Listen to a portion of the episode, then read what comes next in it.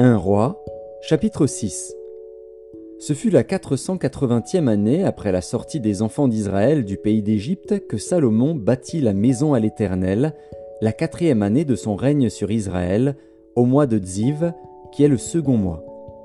La maison que le roi Salomon bâtit à l'Éternel avait soixante coudées de longueur, vingt de largeur et trente de hauteur. Le portique devant le temple de la maison avait vingt coudées de longueur, répondant à la largeur de la maison, et dix coudées de profondeur sur la face de la maison. Le roi fit à la maison des fenêtres solidement grillées. Il bâtit contre le mur de la maison des étages circulaires, qui entouraient les murs de la maison, le temple et le sanctuaire. Et il fit des chambres latérales tout autour. L'étage inférieur était large de cinq coudées, celui du milieu de six coudées et le troisième de sept coudées. Car il ménagea des retraites à la maison tout autour en dehors, afin que la charpente n'entrât pas dans les murs de la maison. Lorsqu'on bâtit la maison, on se servit de pierres toutes taillées, et ni marteau, ni hache, ni aucun instrument de fer ne furent entendus dans la maison pendant qu'on la construisait. L'entrée des chambres de l'étage inférieur était au côté droit de la maison. On montait à l'étage du milieu par un escalier tournant et de l'étage du milieu au troisième. Après avoir achevé de bâtir la maison, Salomon la couvrit de planches et de poutres de cèdre. Il donna cinq coudées de hauteur à chacun des étages qui entouraient toute la maison, et il les lia à la maison par des bois de cèdre. L'Éternel adressa la parole à Salomon et lui dit : « Tu bâtis cette maison. Si tu marches selon mes lois, si tu pratiques mes ordonnances, si tu observes et suis tous mes commandements, j'accomplirai à ton égard la promesse que j'ai faite à David, ton père. J'habiterai au milieu des enfants d'Israël et je n'abandonnerai point mon peuple d'Israël. » Après avoir achevé de bâtir la maison, Salomon en revêtit intérieurement les murs de planches de cèdre, depuis le sol jusqu'au plafond. Il revêtit ainsi de bois à l'intérieur, et il couvrit le sol de la maison de planches de cyprès. Il revêtit de planches de cèdre les vingt coudées du fond de la maison, depuis le sol jusqu'au haut des murs, et il réserva cet espace pour en faire le sanctuaire, le lieu très saint. Les quatre coudées sur le devant formaient la maison, c'est-à-dire le temple. Le bois de cèdre à l'intérieur de la maison offrait des sculptures de coloquintes et de fleurs épanouies. Tout était de cèdre, on ne voyait aucune pierre. Salomon établit le sanctuaire intérieurement au milieu de la maison pour y placer l'arche de l'alliance de l'Éternel. Le sanctuaire avait vingt coudées de longueur, vingt coudées de largeur et vingt coudées de hauteur. Salomon le couvrit d'or pur. Il fit devant le sanctuaire un autel de bois de cèdre et le couvrit d'or. Il couvrit d'or pur l'intérieur de la maison, et il fit passer le voile dans des chaînettes d'or devant le sanctuaire, qu'il couvrit d'or. Il couvrit d'or toute la maison, la maison tout entière, et il couvrit d'or tout l'autel qui était devant le sanctuaire. Il fit dans le sanctuaire deux chérubins de bois d'olivier sauvage, ayant dix coudées de hauteur. Chacune des deux ailes de l'un des chérubins avait cinq coudées, ce qui faisait dix coudées de l'extrémité d'une de ses ailes à l'extrémité de l'autre. Le second chérubin avait aussi dix coudées. La mesure et la forme étaient les mêmes pour les deux chérubins. La hauteur de chacun des deux chérubins était de dix coudées. Salomon plaça les chérubins au milieu de la maison, dans l'intérieur. Leurs ailes étaient déployées. L'aile du premier touchait à l'un des murs, et l'aile du second touchait à l'autre mur. Et leurs autres ailes se rencontraient par l'extrémité au milieu de la maison. Salomon couvrit d'or les chérubins. Il fit sculpter sur tout le pourtour des murs de la maison, à l'intérieur et à l'extérieur, des chérubins, des palmes et des fleurs épanouies. Il couvrit d'or le sol de la maison, à l'intérieur et à l'extérieur. Il fit à l'entrée du sanctuaire une porte à deux battants, de bois d'olivier sauvage. L'encadrement avec les poteaux équivalait à un cinquième du mur. Les deux battants étaient de bois d'olivier sauvage. Il y fit sculpter des chérubins, des palmes et des fleurs épanouies, et il les couvrit d'or. Il étendit aussi l'or sur les chérubins et sur les palmes. Il fit de même pour la porte du temple, des poteaux de bois d'olivier sauvage, ayant le quart de la dimension du mur, et deux battants de bois de cyprès. Chacun des battants était formé de deux planches brisées. Il y fit sculpter des chérubins, des palmes et des fleurs épanouies, et il les couvrit d'or, qu'il étendit sur la sculpture. Il bâtit le parvis intérieur de trois rangées de pierres de taille et d'une rangée de poutres de cèdre. La quatrième année, au mois de Dziv, les fondements de la maison de l'Éternel furent posés. Et la onzième année, au mois de Bul, qui est le huitième mois, la maison fut achevée dans toutes ses parties et telle qu'elle devait être. Salomon la construisit dans l'espace de sept ans.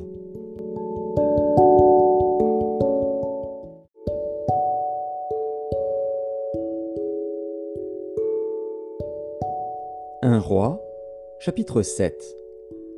Salomon bâtit encore sa maison, ce qui dura treize ans jusqu'à ce qu'il l'eût entièrement achevée. Il construisit d'abord la maison de la forêt du Liban, longue de cent coudées, large de cinquante coudées et haute de trente coudées. Elle reposait sur quatre rangées de colonnes de cèdre, et il y avait des poutres de cèdre sur les colonnes. On couvrit de cèdre les chambres qui portaient sur les colonnes et qui étaient au nombre de quarante-cinq, quinze par étage. Il y avait trois étages, à chacun desquels se trouvaient des fenêtres les unes vis-à-vis des autres. Toutes les portes et tous les poteaux étaient formés de poutres en carré et, à chacun des trois étages, les ouvertures étaient les unes vis-à-vis des autres. Il fit le portique des colonnes, long de cinquante coudées et large de trente coudées, et un autre portique en avant avec des colonnes et des degrés sur leur front. Il fit le portique du trône, où il rendait la justice, le portique du jugement. Et il le couvrit de cèdre, depuis le sol jusqu'au plafond. Sa maison d'habitation fut construite de la même manière, dans une autre cour, derrière le portique. Et il fit une maison du même genre que ce portique pour la fille de Pharaon, qu'il avait prise pour femme. Pour toutes ces constructions, on employa de magnifiques pierres, taillées d'après des mesures, sciées avec la scie, intérieurement et extérieurement, et cela depuis les fondements jusqu'aux corniches, et en dehors jusqu'à la grande cour. Les fondements étaient en pierres magnifiques et de grandes dimensions, en pierres de dix coudées et en pierres de huit coudées. Au-dessus, il y avait encore de magnifiques pierres, taillées d'après des mesures, et du bois de cèdre. La grande cour avait dans tout son circuit trois rangées de pierres de taille et une rangée de poutres de cèdre, comme le parvis intérieur de la maison de l'Éternel et comme le portique de la maison. Le roi Salomon fit venir de Tyr Hiram, fils d'une veuve de la tribu de Nephtali et d'un père tyrien qui travaillait sur les reins.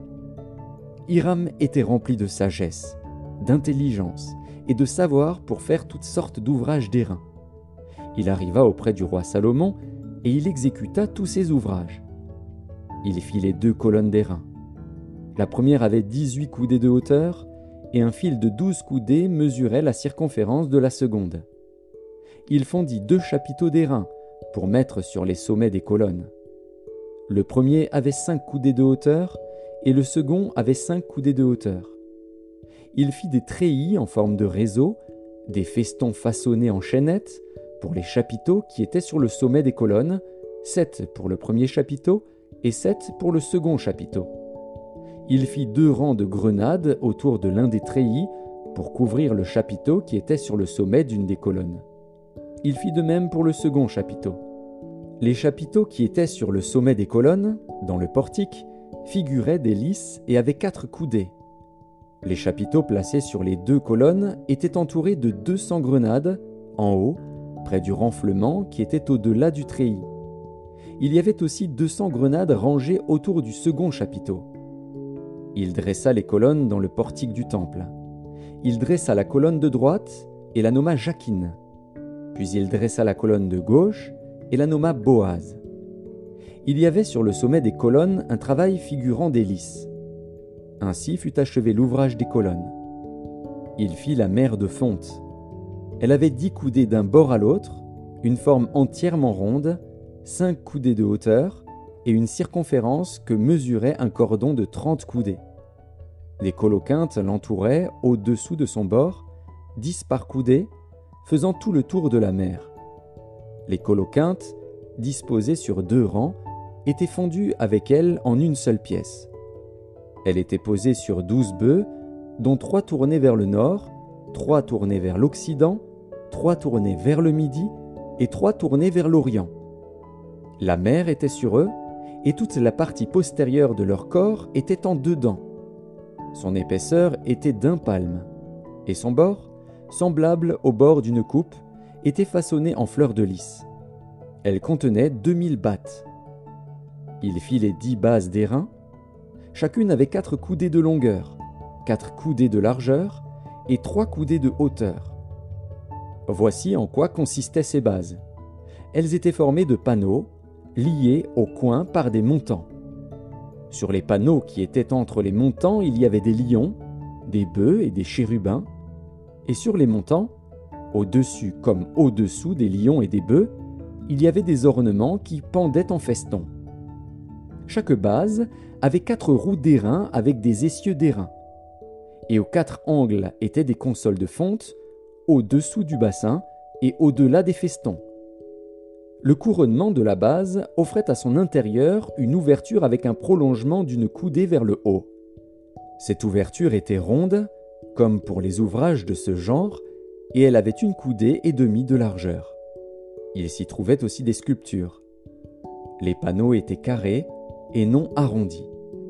Les quatre roues étaient sous les panneaux et les essieux des roues fixés à la base. Chacune avait une coudée et demie de hauteur. Les roues étaient faites comme celles d'un char. Leurs essieux, leurs jantes, leurs raies et leurs moyeux, tout était de fonte. Il y avait aux quatre angles de chaque base quatre consoles d'une même pièce que la base.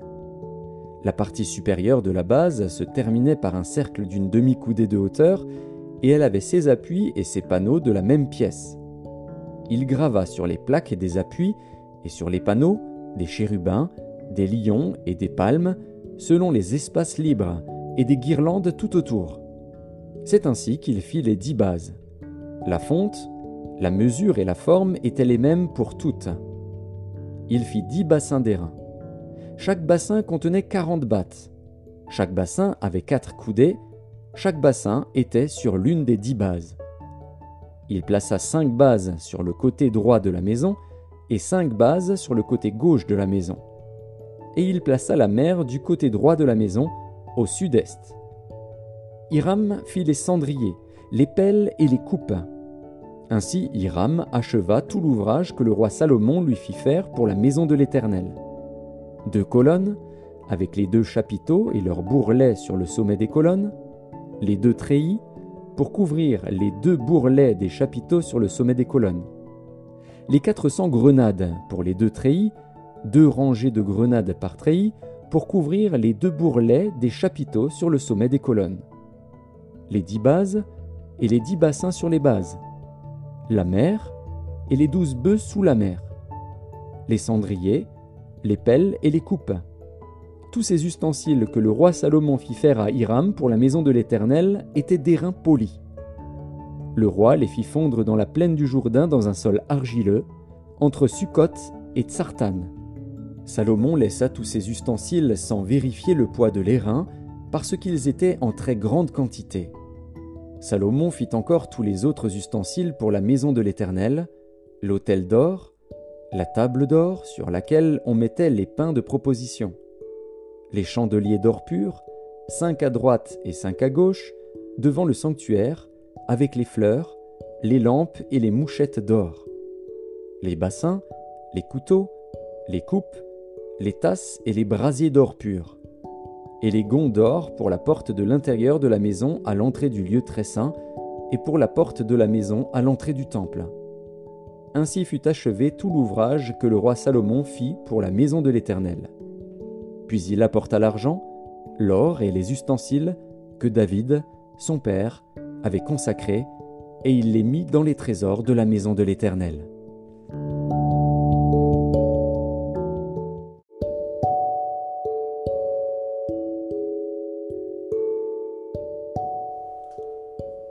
Les Actes des Apôtres, chapitre treize.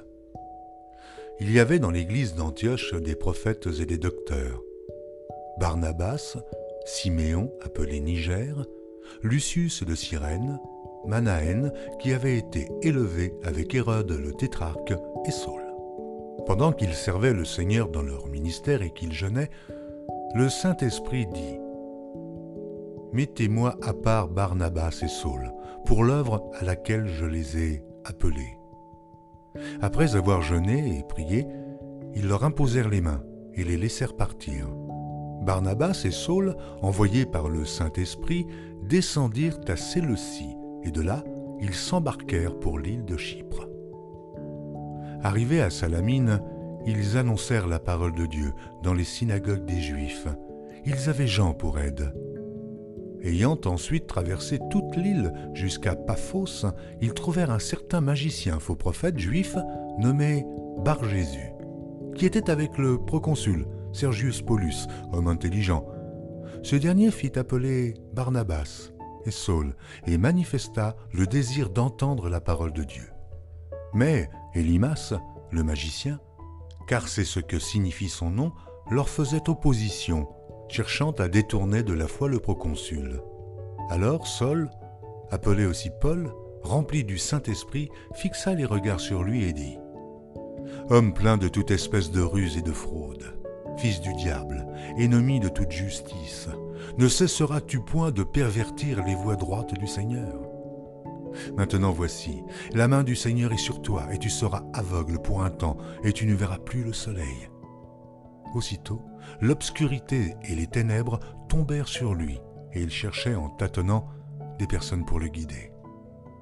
Alors le proconsul, voyant ce qui était arrivé, crut, étant frappé de la doctrine du Seigneur. Paul et ses compagnons, s'étant embarqués à Paphos, se rendirent à Perge, en Pamphylie. Jean se sépara d'eux et retourna à Jérusalem. De Perge, ils poursuivirent leur route et arrivèrent à Antioche, de Pisidie. Étant entrés dans la synagogue, le jour du Shabbat, ils s'assirent. Après la lecture de la loi et des prophètes, les chefs de la synagogue leur envoyèrent dire « Hommes frères, si vous avez quelque exhortation à adresser au peuple, parlez. » Paul se leva et, ayant fait signe de la main, il dit « Hommes israélites, et vous qui craignez Dieu, écoutez.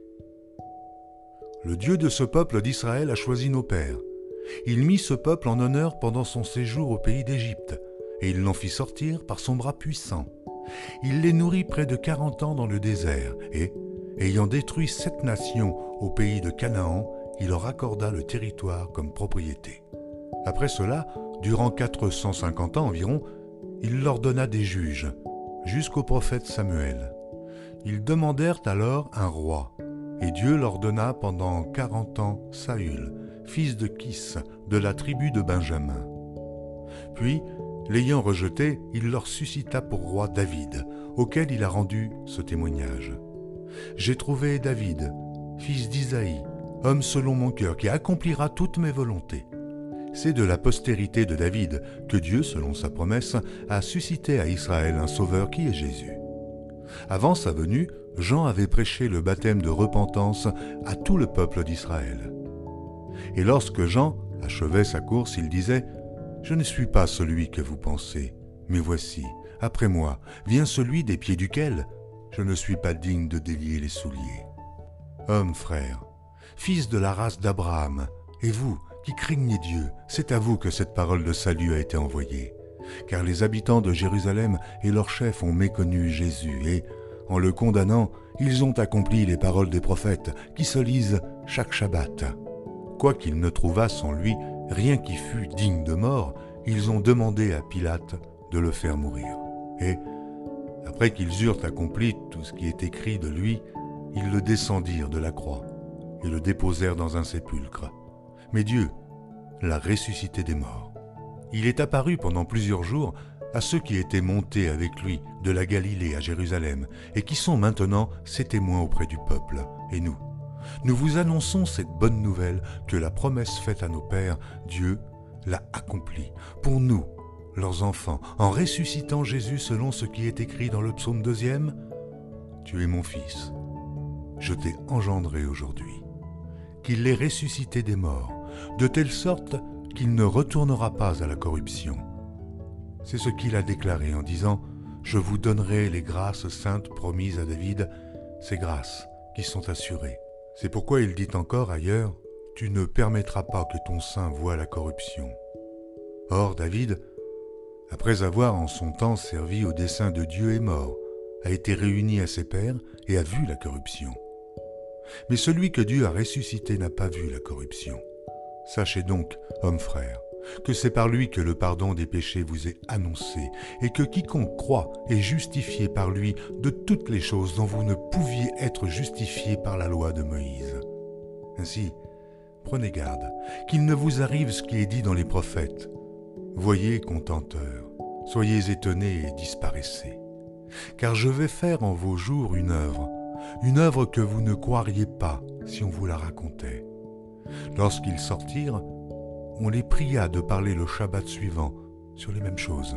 Et à l'issue de l'assemblée, beaucoup de Juifs et de prosélytes pieux suivirent Paul et Barnabas, qui s'entretinrent avec eux et les exhortèrent à rester attachés à la grâce de Dieu. Le Shabbat suivant, presque toute la ville se rassembla pour entendre la parole de Dieu. Les Juifs, voyant la foule, furent remplis de jalousie, et ils s'opposaient à ce que disait Paul en le contredisant et en l'injuriant. Paul et Barnabas leur dirent avec assurance « C'est à vous, premièrement, que la parole de Dieu devait être annoncée. Mais puisque vous la repoussez et que vous vous jugez vous-même indigne de la vie éternelle, voici, nous nous tournons vers les païens, car ainsi nous l'a ordonné le Seigneur. Je t'ai établi pour être la lumière des nations, pour porter le salut jusqu'aux extrémités de la terre. » Les païens se réjouissaient en entendant cela.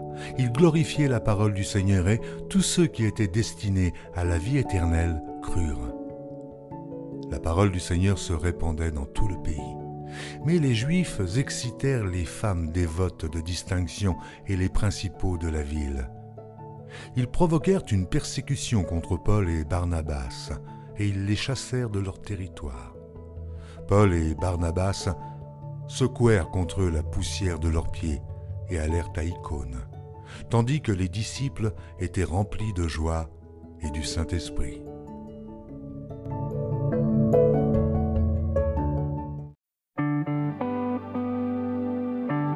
Psaume soixante-quinze.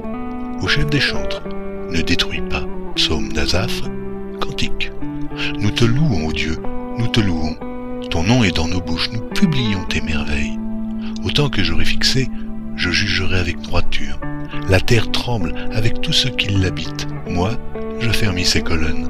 Je dis à ceux qui se glorifient, ne vous glorifiez pas. Et aux méchants, n'élevez pas la tête. N'élevez pas si haut votre tête. Ne parlez pas avec tant d'arrogance.